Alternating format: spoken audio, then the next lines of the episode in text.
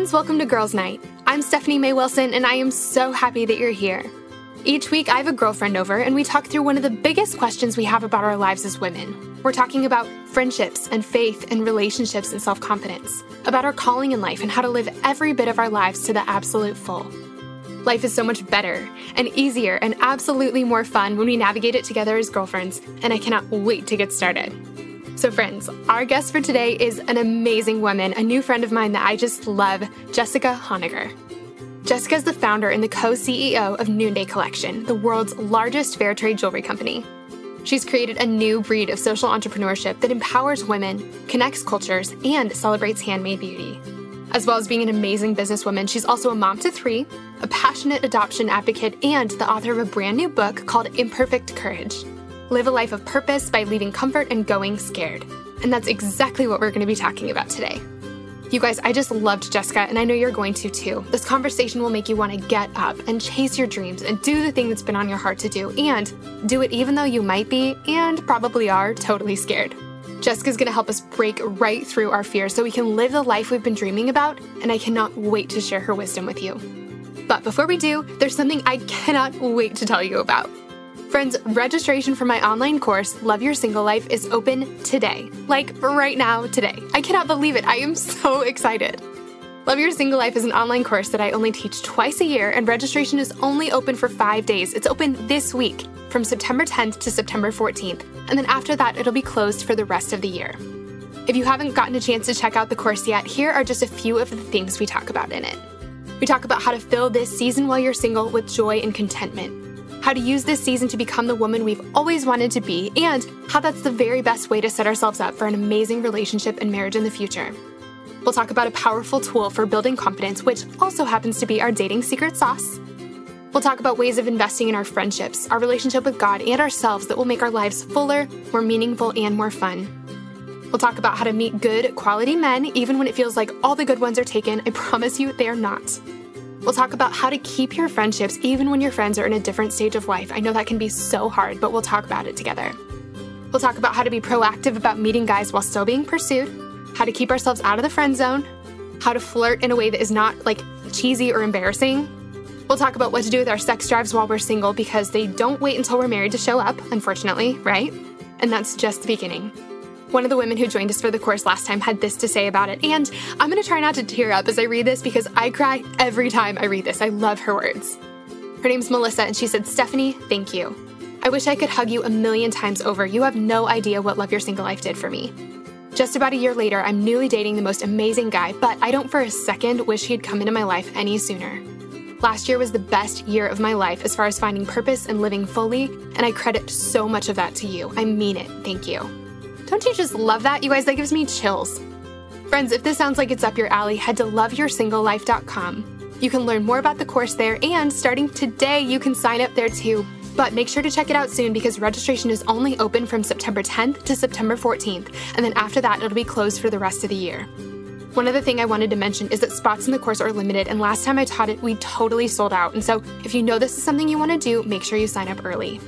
Now, I know that some of you guys may be listening to this episode outside of that window of time or in a totally different time of the year, and that's totally fine. If you go to loveyoursinglelife.com, you can still check out the course, and if registration isn't open, you can go ahead and put your name on the waiting list, and I'll let you know next time it opens up. Friends, I'm so excited about this. God has been doing the most amazing things in and through this course. It's seriously one of my favorite things that we do all year, and if it sounds like it's something that could be helpful for where you are in life right now, I would love to have you join us. Okay, with that said, let's jump into today's episode. Here's my conversation with Jessica.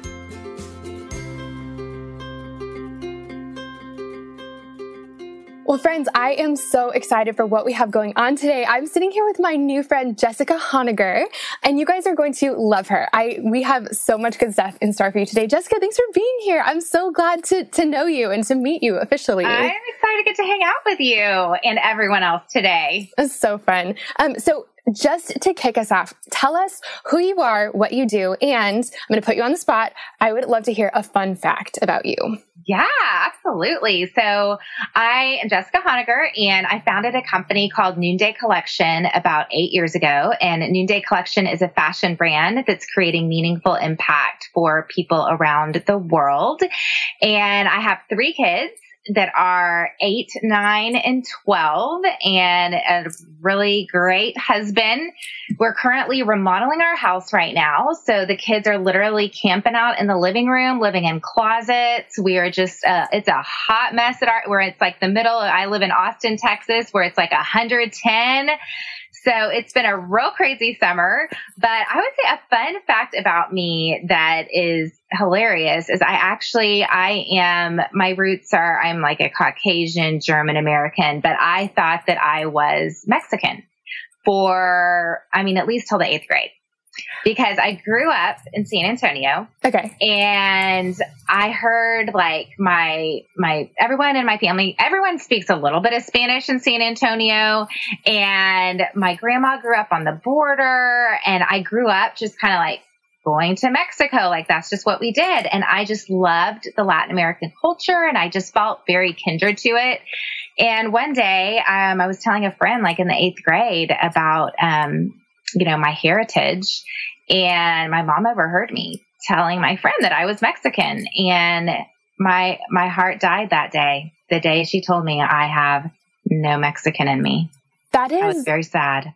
That I love that you made it all the way to the eighth grade. Like that all is way, girl. I, I wish your mom didn't tell you. Like just let you keep. Well, okay. Here's the deal. Now they have those like DNA tests, and I'm Oh. like, I'm sorry. Like we they the bo- I have too many people that grew up on the border in my family where there was not some hanky panky. So I bet You have bet. yes. I bet I do have Mexican blood. So I'm, I, I actually have been really wanting to do. Have you done one of those tests or have No. you heard about them? Um, I have, and my husband actually just did the thing. He like spit in the cup, and yes, and so we haven't gotten it back yet. But I think he, I think he got it on Prime Day or something. They were like super discounted, and I think I, I thought I would let him do it first, mostly because I think don't like at least one of them tells you all the things that you should never eat and all the things that are to- horrible for you or something like oh, that. I was like, no, like if I have Mexican blood in me, that's No. about it.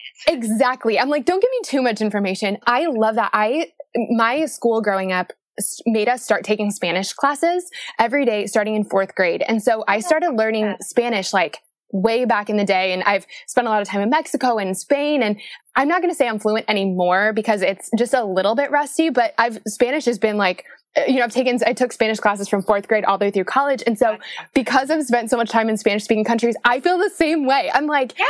there's I I feel like I'm home when I'm around Spanish speakers. I feel like I belong. Please ignore my blonde hair. Like I, I don't fit in, but I do. I'm like these are my people. Uh, That yes. is exactly how I feel. I ended up majoring in Latin American studies in college.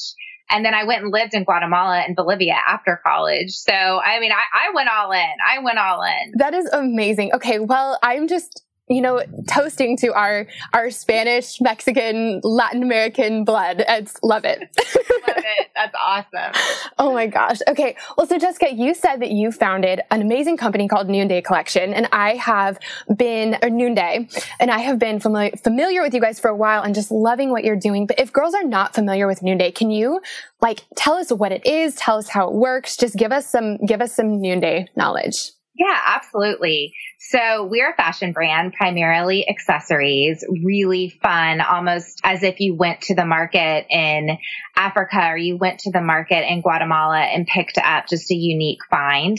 And we partner with in about 15 different countries. And it started off about eight years ago when my husband and I decided to bring our third child into our family through adoption. So we had had two kids the natural way. And for the third kid, we were like, you know what? That second pregnancy, I didn't just love that. Like, aren't there other ways we can go? we could be done after two. Yeah. we can be good now.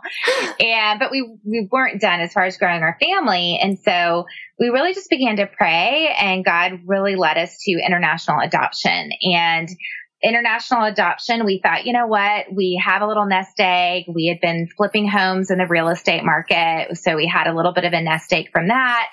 And we're like, we'll, we're, we'll pursue adoption. And we walk, started walking down that road, committed to it, landed on Rwanda, even had a little boy that we had heard about. And within about three months of going down that road, the real estate market crashed and we were basically living off that nest egg. And then soon that nest egg was paying for the grocery bills and soon we were living off credit cards. So we were in a really hard financial season, but didn't feel like God had changed his mind, still feel like there was this little guy. So I knew I needed to start some sort of side hustle. And around that time, some friends of mine, a few months prior, when Joe and I had been researching international adoption, we had actually gone to Uganda to kind of research if that was an option there. And my friends um, had said at the time when I went and visited, Hey, Jess, like we've got a bunch of these beautiful African handmade accessories made by some friends of ours, Jalia and Daniel, and they're amazing. And we would absolutely love if you would sell their stuff. And I was like, are you crazy? Like, I got two kids. I'm, I'm doing a real estate business. Like, I don't know what you're talking about. But fast forward four months down the road, we're living off fumes. We still want to adopt. I was like, uh, someone told me I could sell some African stuff. I'm going to call them up. Yes. Yes. So I called them up and it just really felt like we were in that time where, where courage had cornered me. And there came a time where I could choose to sit down or stand up. I feel like we are often, when we are at a crossroads in life, we can choose to play it safe or we can choose to simply go scared. So that was my going scared moment. So I opened my home one night to women and women showed up in droves. Women wanted to gather around me. They wanted to sh- support our adoption and they really fell in love with these accessories. So Noonday Collection was really born that night. And so the next day, I texted my friends. I was like, everything sold. It went awesome. And they were like, well, why don't you order this again? And why don't you just start doing this as a business? And so we started with Jolly and Daniel, set up a Western Union account. I went and pawned my gold jewelry in order to fund the website. And it was just this young African couple in Uganda, me hustling hard, working out of my closet in Austin. And now fast forward eight years later, and we now have 50 Austin employees. We have 4,500 artisans that we work with that impact 20,000 artisans. And then we sell through a group of women we call social entrepreneurs. And these are our ambassadors. And we have 2,000 ambassadors around the country. And these are the women that are really creating the marketplace for the artisans that we partner with and they get to earn an income while making an impact. So much like me, I was in this place of kind of financial desperation. Also, I'd had this itch that I'd been wanting to scratch of really being able to create a social impact. And I'm just a huge believer in business as being um, a, a agent of change in the world. And so our ambassadors and our artisan partners and our home office team um, really our vision is to build a flourishing world where children are cherished and where women are empowered and where people have jobs and where we are all connected. That was the very long winded answer, but it's hard to tell me what Noonday is and how it all works without telling you how it all began. Yes, yes. Well, and I love hearing how it began because I feel like a lot of times we have these catalyst moments, like you said, in our lives where it's like, are we going to stand up and are we going to try this or are we going to give up? And, and a lot of times when we're starting something new, it feels really small and insignificant and feels like, is this even going to matter? Like, am I actually doing anything important? And it's like, no, every good, important thing in the world starts out of some, out of a need like that or out of a closet or, which is funny because you and I are both sitting in our closets right now as we record this, which I love. True. Yeah. Everyone has a beginning. Like we all have a beginning. And I think that there was a time when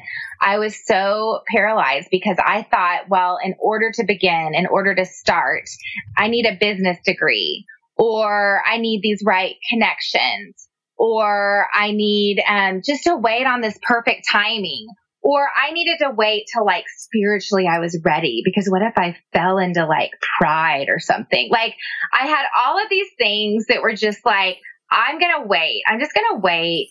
And I think what I realized is, and thankfully, um, because I felt like we were in such a desperate situation and because I had such this strong desire to bring our son Jack home from Rwanda, the combination of that really catalyzed me to be able to walk through my fears. And I feel like sometimes we want to pray around our fears or we want to wait till our, our fears subside. But actually, the only way around our fears is to walk through our fears. Like that's where you get your courage legs when you stand up and walk. And so I know that, yeah, eight years ago, I mean, sure, it's easy to look at me right now and be like, oh, that's awesome. Like, you know, it's this big thing now, but it started out of my closet. It started, I mean, I, went and shopped pawn shops one day, you know, with, with all this gold jewelry that my mom and grandma had given me in middle school for special education, for special, you know, events that I had gone through or confirmation or my 16th birthday. And, you know, that was my beginning. And I think when we decide, you know what, I'm not going to despise the days of small. Yeah. Instead, I'm going to just actually put value in these steps that I'm taking. You know, like every step has value, no matter if it looks big to someone else or not. It's only in taking those steps where we actually create a path and we can actually look back. You know, I felt so insignificant so much, especially in my 20s. I mean, I have this fashion brand now. I'm the CEO of this fashion brand. We were just in Forbes last week. I mean, we were named in Inc. magazine's fastest growing company in the nation, um, Um, the 49th fastest growing company in the nation a couple of years ago. But I mean, I majored in Latin American studies in college after that, like I got married, I moved back to Austin. I ran a mentoring program for at risk youth. I then sold high end jewelry and wedding china for a small boutique. I then got my master's in education to teach, which would uh, have been a terrible idea. I then went and got my real estate license and then I started flipping houses and then I did interior design. I mean, I felt like God, this, this path doesn't make any sense. It didn't even look like a path. It was more just like dizzying vertigo. But the, I think we think the path to success is straight and filled with clarity and confidence, but that is actually not true. I don't know who that is true for. Maybe if you were like a prodigy and you wanted to be a doctor, you know, since you were like six, but otherwise the path to success isn't straight. It's just a process of taking that first step, falling down and getting back up again. I love that. And, and I love that especially because I think that there, I know that there are so many women in our community who are feeling lost right now who are, you know, I feel like our whole 20s and into our 30s and I think probably our whole lives, we're trying to figure out what the next thing is. We're trying to figure out where we belong and what God has for us and where our place is in the world. And, you know, when we're, we we're standing you know, kind of at the beginning of the journey or at the beginning of a new part of the journey, it's really hard to figure out what to do next. And I think there's so much pressure because we feel like if I get this wrong, I'm going to mess up the whole path. Like I'm going to mess right. up, mess up the whole trajectory. Or we've taken some steps forward and it, and we've kind of hit a dead end or realized like, oh, I got a master's in education and I'm not meant to be a teacher. And it's really discouraging yeah. to feel like you need to start over. But I love what you're saying that it's like, that's, that's part of it. And, and that's part of it. I think it really is reframing that, you know, and I think I just, I just want people to know that God doesn't waste anything. And you might feel like you're in this moment of like, what on earth will this ever matter? And I promise someday it will be used somehow in your story. I mean, I can look back at every single thing. Like I was working with midwives in Bolivia and then I was teaching in Guatemala. Well, none of those things made any sense. But now I use Spanish every day. I mean, at my job, I now are ambassadors part when you become an ambassador, you get the opportunity to actually travel with us and go meet the artisans. And I take ambassadors now to Guatemala and to Peru and Ecuador and I act as the translator and I work with our artisans that speak Spanish. And so that now makes perfect sense. And like the year that I felt like I was a lost soul selling jewelry and working at a china shop, I mean, it ends up that ended up being my one year in retail that now I was able at least to have some idea of what it means to merchandise and to make a buy and to work with vendors. Like that was built from that one year. And my master's in education, like I ended up writing my thesis on intrinsic versus extrinsic motivational forces in children. Well, my company now is all about harnessing intrinsic motivational forces and others, connecting them to this higher good, like not just saying, Hey, here's a carrot, here's how much money you can make, but actually connected them to a purpose. And like I learned that through my master's in education. My entrepreneurial journey with real estate, which ended up being such a big fail. I mean, we owned five houses at, you know, once at once at one point in our lives and we're in massive debt and ended up going into debt because it that flopped because of the real estate market. And yet that's where I kind of like grew my courage legs to take a risk in entrepreneurship. I learned about SEO and blog and brand and all of these things. So at the time I felt lost. So I know a lot of you listening are like, no, this really, I really am lost. Like this really doesn't connect. But I just promise you that that's just not how God works. Like, I think our job is to be faithful who God's created us to be.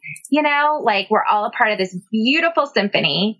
And, you know, if the cello isn't playing their part, like the whole song falls flat. Yeah. So I think our job is really to each play our part and contribute to this beautiful, beautiful song, whatever that song is. And it, it eventually, you know, your path does lead somewhere. And, and I think too, we think about success. I think we get really caught up on outcomes you know, when it comes to success. And we think that, oh, successful parenting is if my kid turns out okay. And a successful career is like this certain title. But I think if we let go of outcomes and really focus on the journey and like, how are we actually getting to the journey, getting to the outcome? Because you can arrive to the same outcome in fear and stress and scarcity mentality and worrying every day, which will absolutely rob you of all of your joy or you can get to that same exact outcome thinking I am going to apply the best effort I can and I'm going to walk this path in joy and love and abundance and self compassion and in generosity. And so I really think success is more about how you're getting to the outcome you're going for. It's not necessarily just about like the outcome because a lot of people can have amazing outcomes and be absolutely miserable. Yes. Oh my gosh, that's so good and so true. And it's yeah, absolutely. So Jessica, I know that you have a new book that is coming out next week, which is crazy. And I guess it will have come out a couple weeks before when girls are listening to this. So y'all, it's out. Go get it. The book is uh, out. Is that crazy? but so it's I, I love the title and I love the subtitle. I just want to read it. It's so it's called Imperfect Courage, right? Live a life of purpose by leaving comfort and going scared. And I know that when we write books, we usually write them because we have learned these lessons the hard way. I feel like every time I walk through a bookstore, I just want to give all the authors a hug because I'm like, your blood is in these books. Like you, if, if you're writing a book about courage, you spend a lot of time being scared. If you, if you're writing about healthy relationships, you spend a lot of time figuring out how to do that well. So t- tell us like, how did this you know, I know that your your company was birthed out of a season of, of fear for you, but can you talk about like the fear a little bit more? Where, yeah, why is this message so important to you? Yeah. Well, first of all, I love that you say that because I feel like that's something that I'm just recently realized is that we teach what we need to learn. And I think even with writing this book, I was letting fear paralyze me because I was, I thought, well, I need to learn the lesson and it'll have a little bow on it before I can actually like put it in words for someone else to learn from me. You know, and again, it's that perfectionistic mindset that we think that we have to like 100% learn something completely, know something completely before we actually move and put ourselves out there. And I just finally realized like my story still has value even though it's still in process. Mm-hmm. So I am writing about, you know, going scared, which, you know, that's really what I feel like courage is. Courage is being able not to just be fearless. Like I actually don't like the word fearless. I think the life of fearlessness is a sham. I think if you're waiting for fear to subside, you're just going to be just sitting around not living the life you're meant to live. And so to me, courage is really standing up and going scared and embracing that imperfect. So putting aside, you know, waiting for that perfect time and that perfect ad- adequacy and that perfect state of fearlessness or that, well, once I learned that lesson, there's so many perfectionistic ways of thinking that keep us from actually living and moving and into who we are and who we're meant to be that really prevents us too from having the impact that I believe we're all meant to make. And so I really wanted women just to read this book and to take them on a journey. I just see a lot of women sitting on their couch, scrolling on their social feeds in one hand, wine in another hand, binging on Netflix in front of them and just feeling like not having a great sense of purpose. And what I really wanted to do is really take a, a woman by her hand and just get her to stand up. Just simply stand up. Realize, you know what? I have worth. I'm loved. I don't need to wait on a certain time or a certain adequacy before I stand. And then I want to, I take her on this journey and taking her by the hand and then walking her out that front door. And she walks out the front door and she looks around and she feels the breeze on her face and she feels the sun on her neck and she looks around and she sees she's got a whole neighborhood of sisters. And when she looks across her neighbors, when she looks across the globe, she doesn't see strangers. She sees herself and she's moved to be a part of that life. She's drawn a circle of compassion around herself and then she's able to draw a circle of compassion around the entire world and step into her story. And so that's that's the journey that I have most definitely been on. As I said earlier, I, I, I was that girl sitting on the couch for so many years. I remember just sitting breastfeeding my first baby and just feeling like, is this it? Like, I mean, I just remember coming up with, okay, well, I don't want to go to Target tomorrow because then I won't have anything to do the next day. So I better mm-hmm. space out my errands this week. I mean, I, I don't know. And, and I just, I don't know you know, what was keeping me from just standing up and stepping into my story. But I think a lot of it was just that fear. And so that's really what I speak to. And I do believe by the end of this book, I had a journalist tell me last week, she said, Jessica, by the end of the book, I just wanted to get up and go. And not because you kicked me in the pants, but because you took me by the hand. And I was like, oh, oh my God. I love like, that. You're like, I'm going to write that down and uh, we're going to just like write it in on the back of the book. That's great. That's right. so this is what it's all about. Yeah. So I just, I just want us all to do it and to do it together.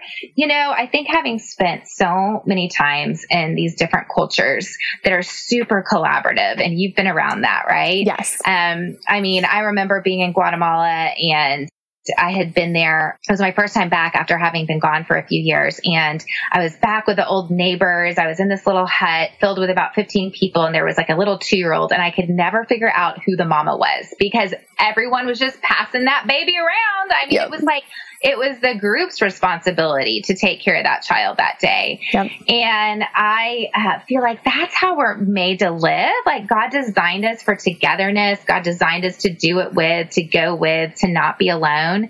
And um, I think for, I think I, I think you choose aloneness. And I think uh, when I think back to my lonely parts of my journey, it's like I was really choosing that, you know? So, but that's empowering because we can unchoose that, you know? We can choose to go and create community for ourselves and create collaboration and create a space of belonging. You know, I feel like when we feel like we don't belong, we can actually go create that space of belonging. And that's really empowering. And, you know, when I started Noonday eight years ago, I opened my home for these women and I thought not a soul would show up. I mean, that's how alone I felt. I'm, i mean, I'm telling you, you teach what you need to learn. Like I, I did feel alone. I did think no one was going to show up for me.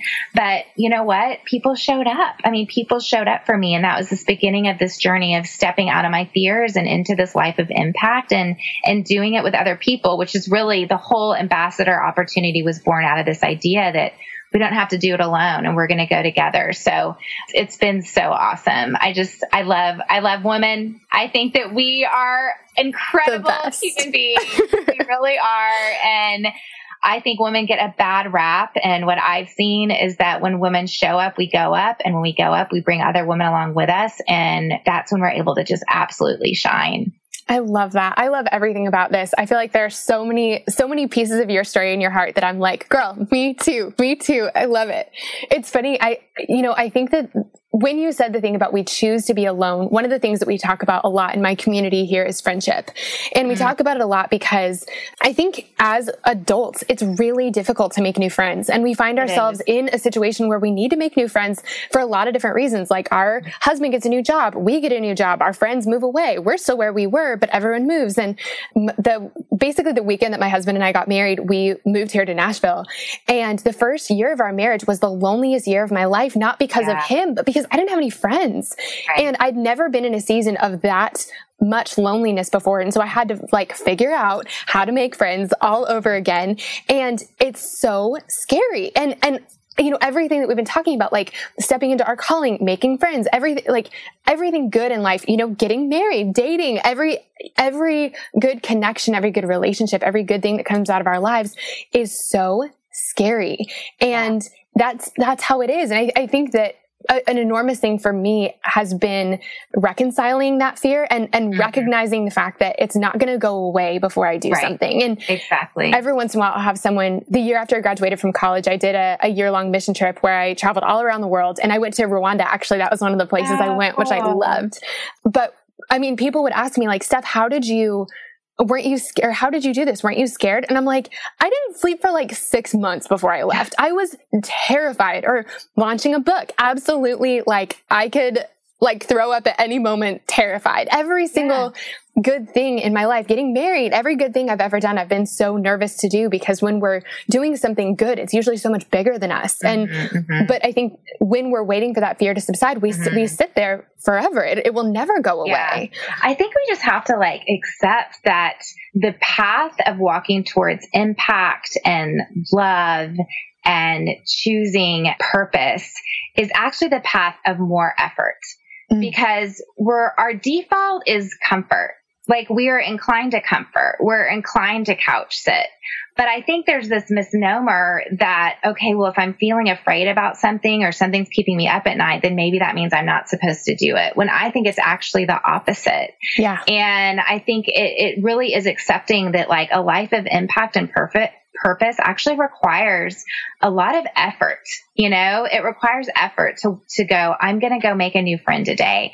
And I think to give us the, the, I love this idea of being able to pursue others and unchoose loneliness. And we do that when we realize man, someone's missing out if they're not my friend. Like I have so much to bring to the table. I make the best friend. Like I'm the girlfriend that's like, girl, let's go. It's Thursday. Let's go grab a movie right now. You know, mm-hmm. like I'm the girl that's like text you right back when you text or whatever it is. You know, I think when we recognize like we have value, we have worth, like we have something to give and we're not giving it, the freaking world is missing out on us. Oh. You know, then I think we're able to just step in and kind of get over ourselves and man, we get to light other people on fire. And that's such, such a beautiful thing. You know, like I, I have my big book launch party in Austin and it's a few hundred people are coming and my kids are going to go with me. And I'm already talking to them now, like, guys, like you have the opportunity that night to look at people in the eyes and say, Hey, what's your name?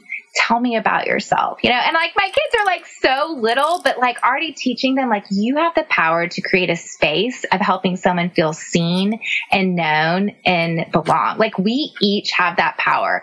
Like I look back on that, on the days when I would just be like, I can't believe I, all I have to do this week is go to Target. It's like, I wish I could have been like, I get to go to Target today.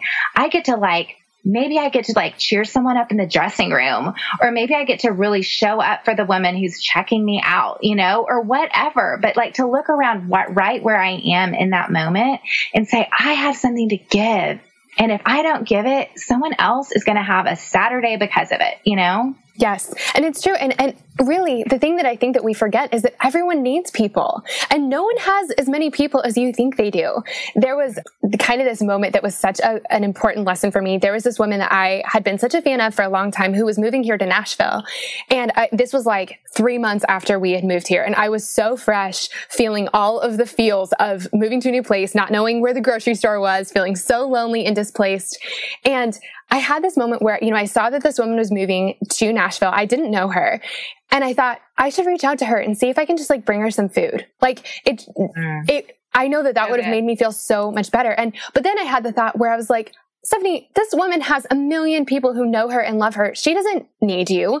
And I was like, I, you know, actually, I'm betting, I'm betting she might, or, I, or I'm betting mm-hmm. that she might not have as many people as I think she does. And I reached out and mm-hmm. she was like, Oh my gosh, that means so much to me. And she was like, you know, it's funny. I think that we all assume that everyone has a million people reaching out, but actually really no one does. And so mm-hmm. it was this mm-hmm. just totally shocking moment to me of realizing that we all need people, even the people who you think are inundated with, you know, mm-hmm. people bringing them food when they yes. move to a new place. They're not. We all yeah. need more people. And so if that's true, it's almost like we can go and create community for someone else and we and then we get it along we get it along the way yes. Yeah Oh, I have I this whole chapter in my book. It's called the sisterhood effect. And I talk about the bystander effect, which sociologists have discovered this, where the more that more people that are around during a crisis, the less that person in crisis is going to get helped because everyone assumes someone else is going to someone else is going to do it. Yes. And I say that we flip that on its head. And the sisterhood effect is when we just show up for one another. We don't make assumptions. We don't make assumptions that like, oh, I don't have anything to give or everyone's already showing up for her. What do I have to give compared to what someone else has to give?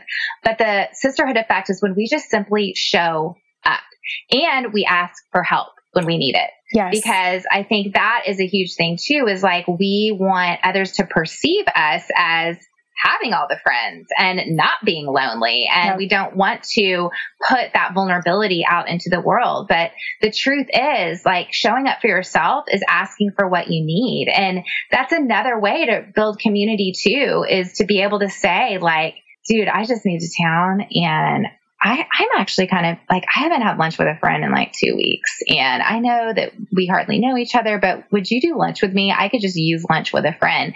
Well, I think people love to be asked. Let people yeah. like to be needed. yes. Know?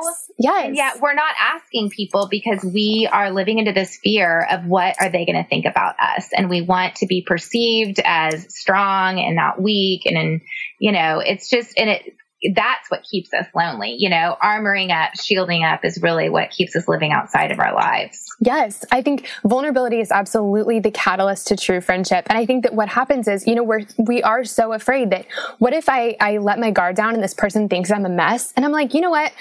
maybe that person does think you're a mess. And the next thing they're going to think is they're going to feel such gratitude because my goodness, so are they.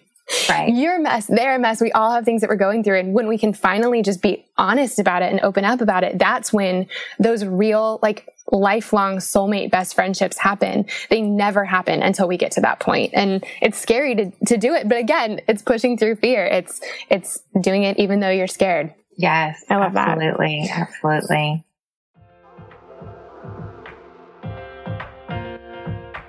This show is sponsored by BetterHelp. As many of you know, I recently wrote a book, and while it was the most rewarding project of my career so far, it also came with a lot of hard work and long nights. And sometimes when things started to feel a little bit overwhelming, I needed to get a few things off my chest so I could clear my mind and keep the writing process flowing. And the thing that helped me so much to sort through those feelings was therapy. Now, tell me if any of this sounds familiar. Maybe you're going through something really hard right now, a big loss or a gigantic life transition. Maybe you frequently feel anxious, depressed, overwhelmed, or just generally discouraged. Maybe you really, really, really want your life circumstances to change, but you don't know how to actually change them. Or maybe you're feeling stuck as you try to work through your past, navigate your present, or figure out your future. Friend, if you can relate to any of this, you're not alone. I've been there, and therapy has been the thing that has helped me more than anything else with all of this. In the last 10 years or so, I've learned that strength isn't proving I can do it on my own, it's knowing that I don't have to. I'm at my strongest when I have a full support system around me, and an essential part of my support system is therapy. Therapy can be absolutely life changing. That is, if you can afford it and find a therapist you like and trust. But of course, this is easier said than done, and that's why I'm so excited to be partnering with this week's podcast sponsor. Our sponsor for today's episode is BetterHelp. BetterHelp is the easiest and most affordable way I've ever found to find a great therapist. It's entirely online and super easy to sign up. You can get started right away, and if you don't love the counselor you're paired with, switching is easy and it's free. If you're going through something hard in your relationships, or if you're in a funk you just can't shake, if you've been feeling anxious or depressed lately, or if you're feeling stressed and you need help balancing your everyday life and schedule, BetterHelp is an incredible resource for you. And I'm so thankful that they've given me a promo code that I can share with you to make it even easier to get started. Get it off your chest with BetterHelp. Visit betterhelp.com slash friendship today to get 10% off your first month. That's betterhelp, H-E-L-P dot com slash friendship.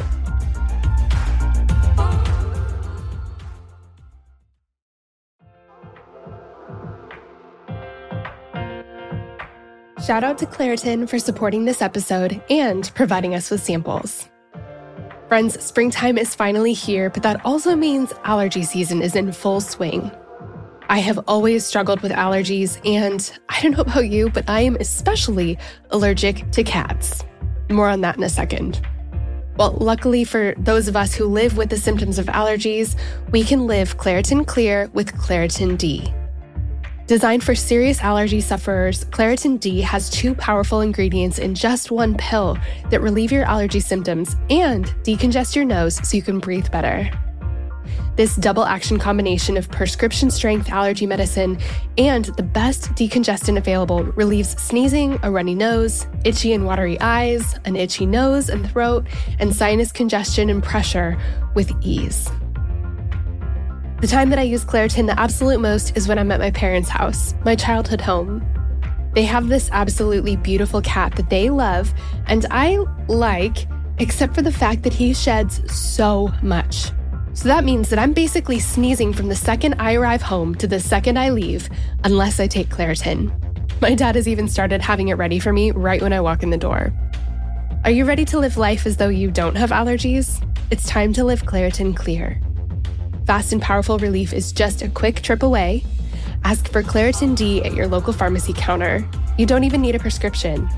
Go to Claritin.com right now for a discount so you can live Claritin Clear. Use as directed. Claritin, thank you so much for sponsoring our girls' night. We love having you.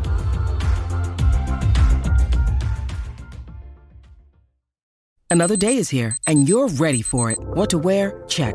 Breakfast, lunch, and dinner? Check. Planning for what's next and how to save for it? That's where Bank of America can help.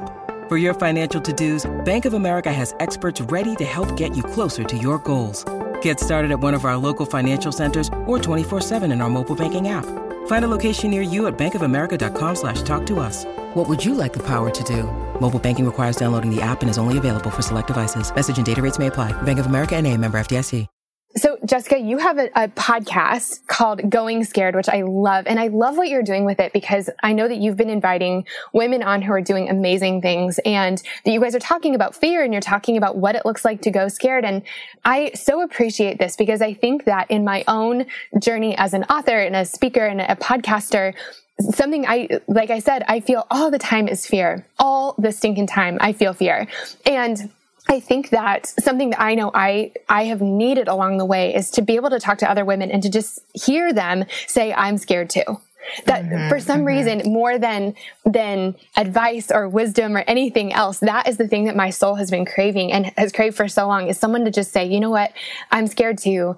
And let's do this together. And I'm so, I, you know, I've had some wonderful, like, best friends in business and women who are doing these things alongside me that I've gotten to say those things with. But that's changed everything for me. And I love that you are opening up that conversation. Like how yes. how did the podcast come about? When did this all start? And yeah, well, I launched the podcast in February, and I really wanted a podcast that was a little bit more all encompassing. So we talk about courage, we talk about social impact, and then we also talk about entrepreneurship. Yeah. So I didn't want to totally pigeonhole it into business. I didn't want to pigeonhole it totally into women. And I just feel like this whole topic of courage, like we can all identify with that. And so, yeah, like released to the top of the charts on the first week in its category. And it's just been super fun and really engaging. And I especially loved just some of the conversations I recently interviewed Gary Haugen, who's the founder of International Justice Mission. And so he's had to really understand what it looks like to, uh, to choose a life of courage. And he's taught me a lot about that. And then I had these um, other guests on that uh, this this man. It's called "I'll Push You" is the name of the book they wrote, and he uh, was actually paralyzed from the neck down. Talk about a, a a story of friendship. And he, his friend said, I want to push you across the El Camino Santiago, which is 500 miles in Spain. And so it's their story of him pushing his friend in this wheelchair across the whole country and having people just come alongside them along the way and cheer them on. And so it's those stories of courage and um, resilience, really, because going scared, I mean, really, it's about resilience. It's about being able to fall down and know that you can get back up. It's about believing in second tries. Yeah. and third tries and fourth tries. Yeah. So yeah, it's I I love it, girl. I, I love podcasting. It's so fun. It is so fun. It has been such a joy for me. And, and I just love that you guys are having these conversations. And my little corner of the internet all started. I started blogging maybe six years ago. and it was sort of this thing I was doing on the side. And, and I, I wanted to be an author and a, you know, pod, podcasting wasn't really a thing at the time, but I wanted to be doing this full time. But I really totally did not feel like I was ready. Well, my husband and I met because we were working in a missions organization. And three months before our wedding, we both got laid off from our jobs. Wow. And we were trying to put together last details on our wedding while trying to figure out what part of the country we would live in and applying for jobs and all these things. And so we ended up moving to Nashville, working at a startup for a couple months together. And about six months in, the startup failed and we had to pack up our desks again. And so between the two of us, we lost four jobs before our first wow. anniversary. It was wow. insane and, and just seasons full of so much fear. But I think the thing the thing that ended up happening is that both of us ended up deciding, you know what? Like we are at the end of our rope. We have nothing to lose. We have these dreams, these things that I think we can do. And we both ended up starting our, our little businesses out of that.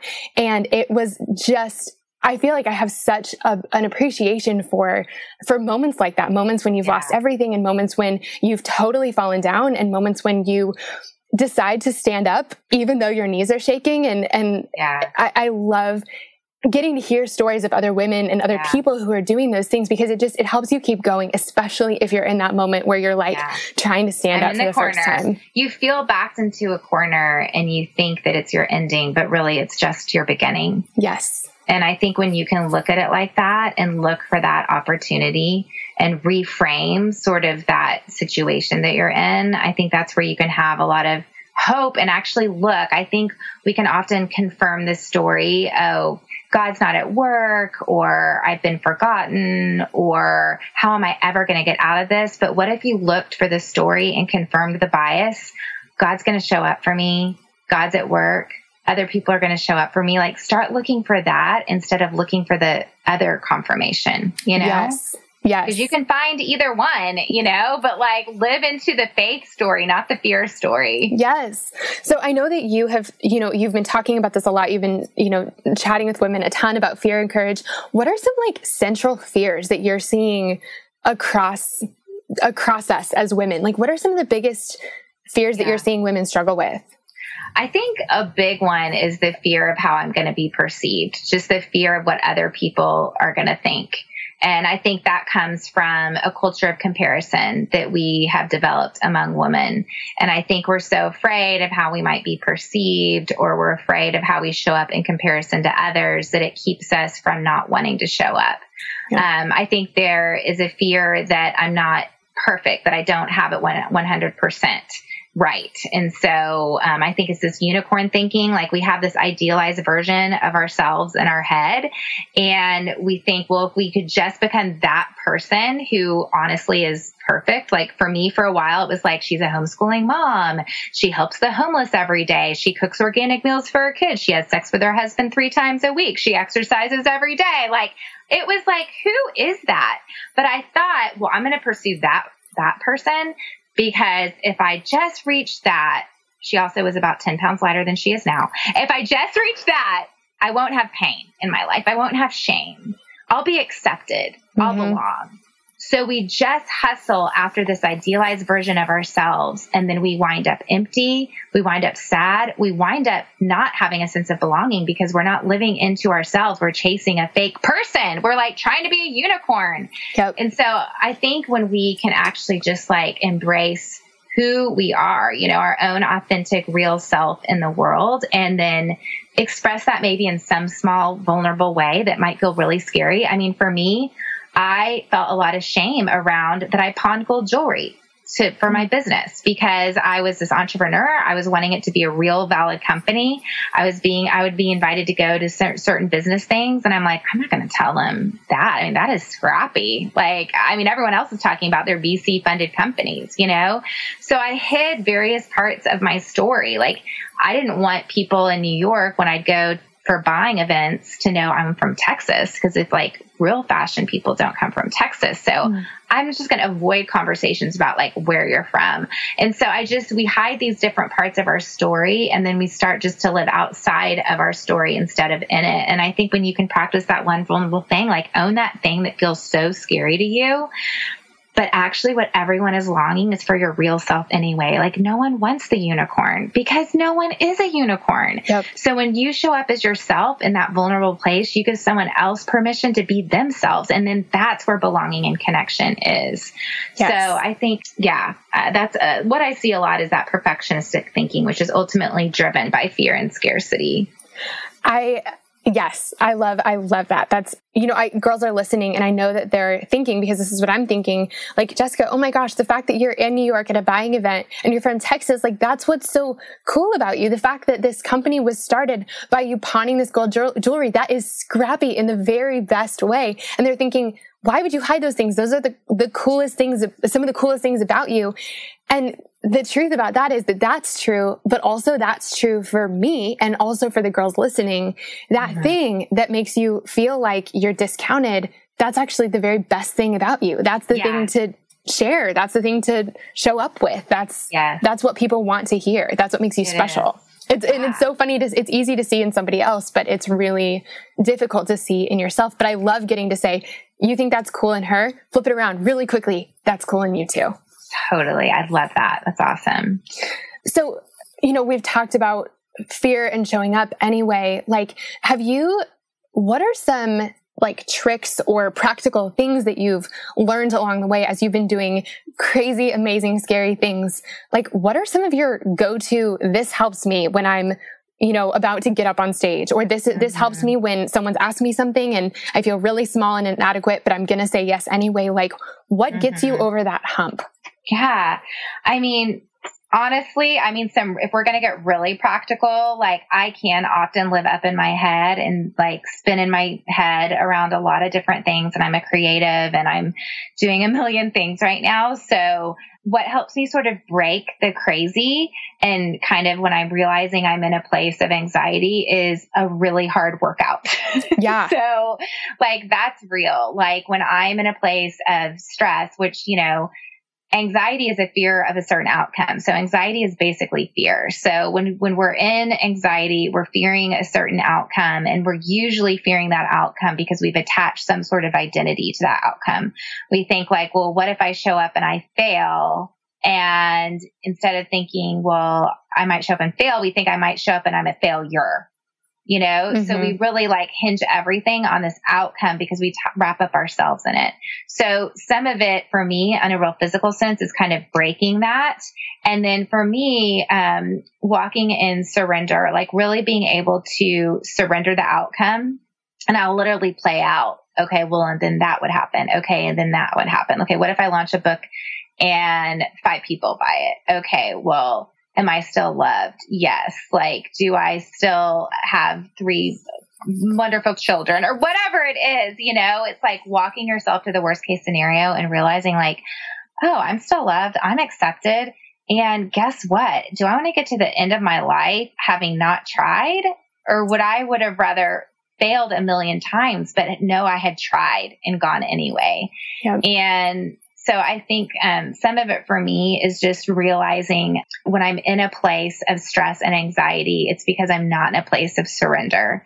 And I think that um, also learning how to drink while I'm pouring.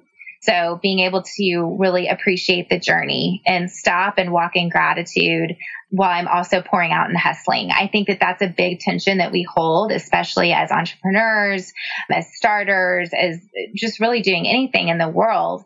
There's like a hustle, but there's also a surrender. And that is, um, you know, like I was saying earlier, like you've got to understand what's your outcome. Because if you're trying to hustle after this certain idealized version of yourself, because you think that that outcome is going to prevent you from living a life of like pain or whatever, you know, then that is like a hustle that's going to burn you out. But if you hustle from a place of, you know what, no matter what the outcome is, like God holds this outcome. I'm loved. There's enough. There's enough for me. This isn't my one and only shot. You know, this might actually fail, but might be just one more step in the journey. So I think just like taking off that pressure and again, not fixating on the outcome, but surrendering the outcome and enjoying the journey. And I think that those are tensions, but again, it requires effort. It yeah. requires a ton of effort to walk in that space and hold those tensions. I love that. I love that. I feel like something that's been the, the conversation that you had with yourself where you're like, okay, at the end of the day, if five people my, buy my book, then what happens? It's, I do that a lot. Um, the other thing that I've, that's kind of been my trick forever is signing up for something well before I can back out because oh, yeah, I find like it, yes. like I am so much braver if it, if there's some time. So like, you know, in that, with that, you know, when I traveled around the world, I signed up to do that a year before I left because the week before I left, no way did I want to go. Like, you know, launching a book, I tell, like, you know, sign everything I need to sign and put it out there and tell everybody that this is happening. And then I can't walk it back or whatever the thing is. It's, yes. I'm so I much. definitely try to put myself in situations that you can't back out of. Like I, one, for me, I wanted to have a home birth because I work with so many women around the world that well, okay, I didn't, I wanted to have a natural birth mainly to stand in solidarity with so many of the women that I work with around the world. But I was mm-hmm. like, if I go do that at the hospital, for sure I'm choosing the epidural. Like, absolutely, I will get the epidural. And so I'm like, I better just do this at home so it's not an option. So I try to p- put myself in that position where it's like, I literally can't get out of it. Yes. Um, I yes. also think grabbing a friend because courage is contagious, you know? Yep. So like, if I'm staring down my week and I'm like, oh, I have a crazy week, there's no way I'm going to want to make it to my workout on Friday. I'm like, tell a friend, hey, will you meet me there? And then I'm like, okay, someone else is showing up for me. I got to show up for her, you know? So yeah. I definitely think putting yourself in a place where you were cornered, like completely cornered by courage. Yes. Yes. And then grabbing a friend to be there with you. Yes, yes, yes, absolutely. Like signing up so you cannot cannot possibly get out of it and bringing a friend. Those are like I think my my like my superpowers or yes. the things that have given me superpowers. I love that. So for the women who are standing at the edge of something right now, what encouragement do you have for them? Just like a last like pep talk for them. And I would just say like to really know that you're loved and to know that self compassion, just drawing that circle of compassion around yourself and really knowing that inner dialogue really recognizing that inner dialogue and making sure that that inner dialogue is being fueled by love and by faith and not by a scarcity mentality and not by, a, oh my gosh, I'm not enough or, oh my gosh, I'm going to jump and no one's going to be there for me or, oh my gosh, I'm going to jump. But, you know, I, I think we can all stand on the edge and be doing our thing. And I just want people to do it from that place of love and abundance and not from that place of like fear and hustle and scarcity. And I just think that there's so many times in my journey over the last eight years where it's like I look back and I think that outcome happened. I really wish I wouldn't have wasted my energy fretting about it so much because my fret made zero difference in the outcome. So I just want people to really understand like, man, you are loved. You have everything you need. You're right where you're supposed to be. Jump, girl. Take a step. I love it.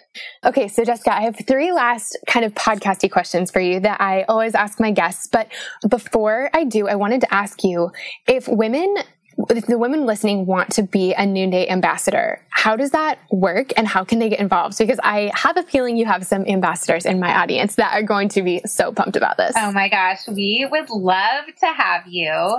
So you can go online to noondaycollection.com, click on the join tab, and someone will get in touch with you with more information.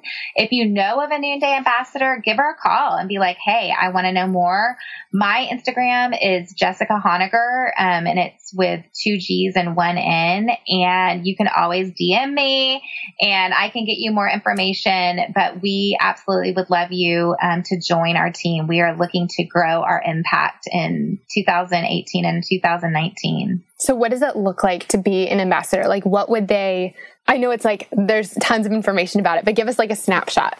Yeah. So what you do is you order your sample collection. And so this is you get to like merchandise your own little store and you have an online store as well as what you do is you invite other women and ask them to open up their homes to host trunk shows as well as you can do digital trunk shows online.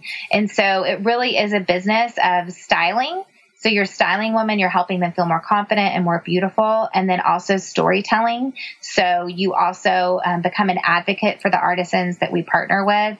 and then you earn an income. So it's anywhere from uh, 20, 20 to 35%. And then we now have a new compensation plan where you can actually grow a team and have an entire career path. So we have some Noonday ambassadors where they are doing this absolutely full time for their full time career, which is super rewarding for me because trust me, we didn't start off like that. So we've been able to really offer a career path for women and that's been really, really fun. And I love it too because I know that, you know, I have several friends who are starting to have babies and they're trying to figure out like what work looks like and, you know, childcare looks like. And then I have a Super lot of friends. Flexible. Yeah. And I have a lot of friends who are trying to figure out like just what to do next. And yeah, they're looking for flexible work. And this is exactly that. And, you know, if you are, are looking to make an impact and have flexible work, like those are, these two are like, it, it goes together perfectly. I it's love that. Pretty amazing. I mean, I can't believe this actually exists. it's yeah. like fashion, impact, income, travel, flexibility. It's pretty amazing. It's so good. I love what you're doing. It is so after my heart. I like, I, I, just love it. Okay. So my last three questions are the first one is, uh, what has God been teaching you lately? Gosh, I think God has been teaching me to drink while I pour. So as I was talking earlier, I was like, yep, this is what I'm learning right now. Mm-hmm. So, I mean, a book launch is insane and it's crazy because I've started a business eight years ago and it required so much hustle, like to, to, to grow it and then to build it and then to scale it. And it's crazy to be launching a book, which is kind of a similar season of crazy, crazy hustle. And I am such a like hustler. Like I'm just like, all right, like how are we going to do this? Like let's do this thing. But I think to really enjoy the journey and approach it not from a place of fear, like what if people don't buy it or what if we don't make a list or any of that stuff to approach it more from a place of like, I can't believe I get to do this. Like I'm so excited to bring this message into the world. So again, it's like, the outcome is the outcome. How am I going to get there? I can choose that and I can choose that every day. So I'm spending extra time in prayer right now because I don't even want to start my day until I am set, until I'm literally set where my fuel tank is being um, drawn from love and not fear. I love that. I love that. Okay, so this is sort of switching gears a little bit, but what is something, and it can truly be anything, what is something that's like bringing you joy these days? Something you're just loving. And it can be anything from like tacos to your kids, like anything in between. um, okay. Well, I just discovered on TV the other day, like all of our recordings that kind of automatically record. We had been recording So You Think You Can Dance. all right. All right. that show, So You Think You Can Dance. And I think it's because it's like artists and they're living their dream and they're stepping out there. So we are binge watching So You Think You Can Dance right now. And it makes me super, super happy. I love that. I love shows like that. You're you're like in tears as you're cheering yes, this person on. Yes. Live your dream, girl. Live your dream. Yes. That's so good. Okay, so my last question is tell us about a woman, just give her a big old shout out who is inspiring you these days that we can go and follow along with. Yes, absolutely. Well, I, I guess I would say I was really humbled. Um, I don't know if you know Brene Brown. I mean, I, yes, Queen Bee, absolutely. I mean, I don't yeah. know her, but yes, Brene Brown, yeah. the best. So she gave me a really amazing endorsement for oh. my book and just has been someone who, like, she didn't need to show up for me, but she, she really has. And that really speaks a lot to me. I think when any woman who is, has a significant platform and influence decides, you know what, I believe in that. I'm going to show up for that.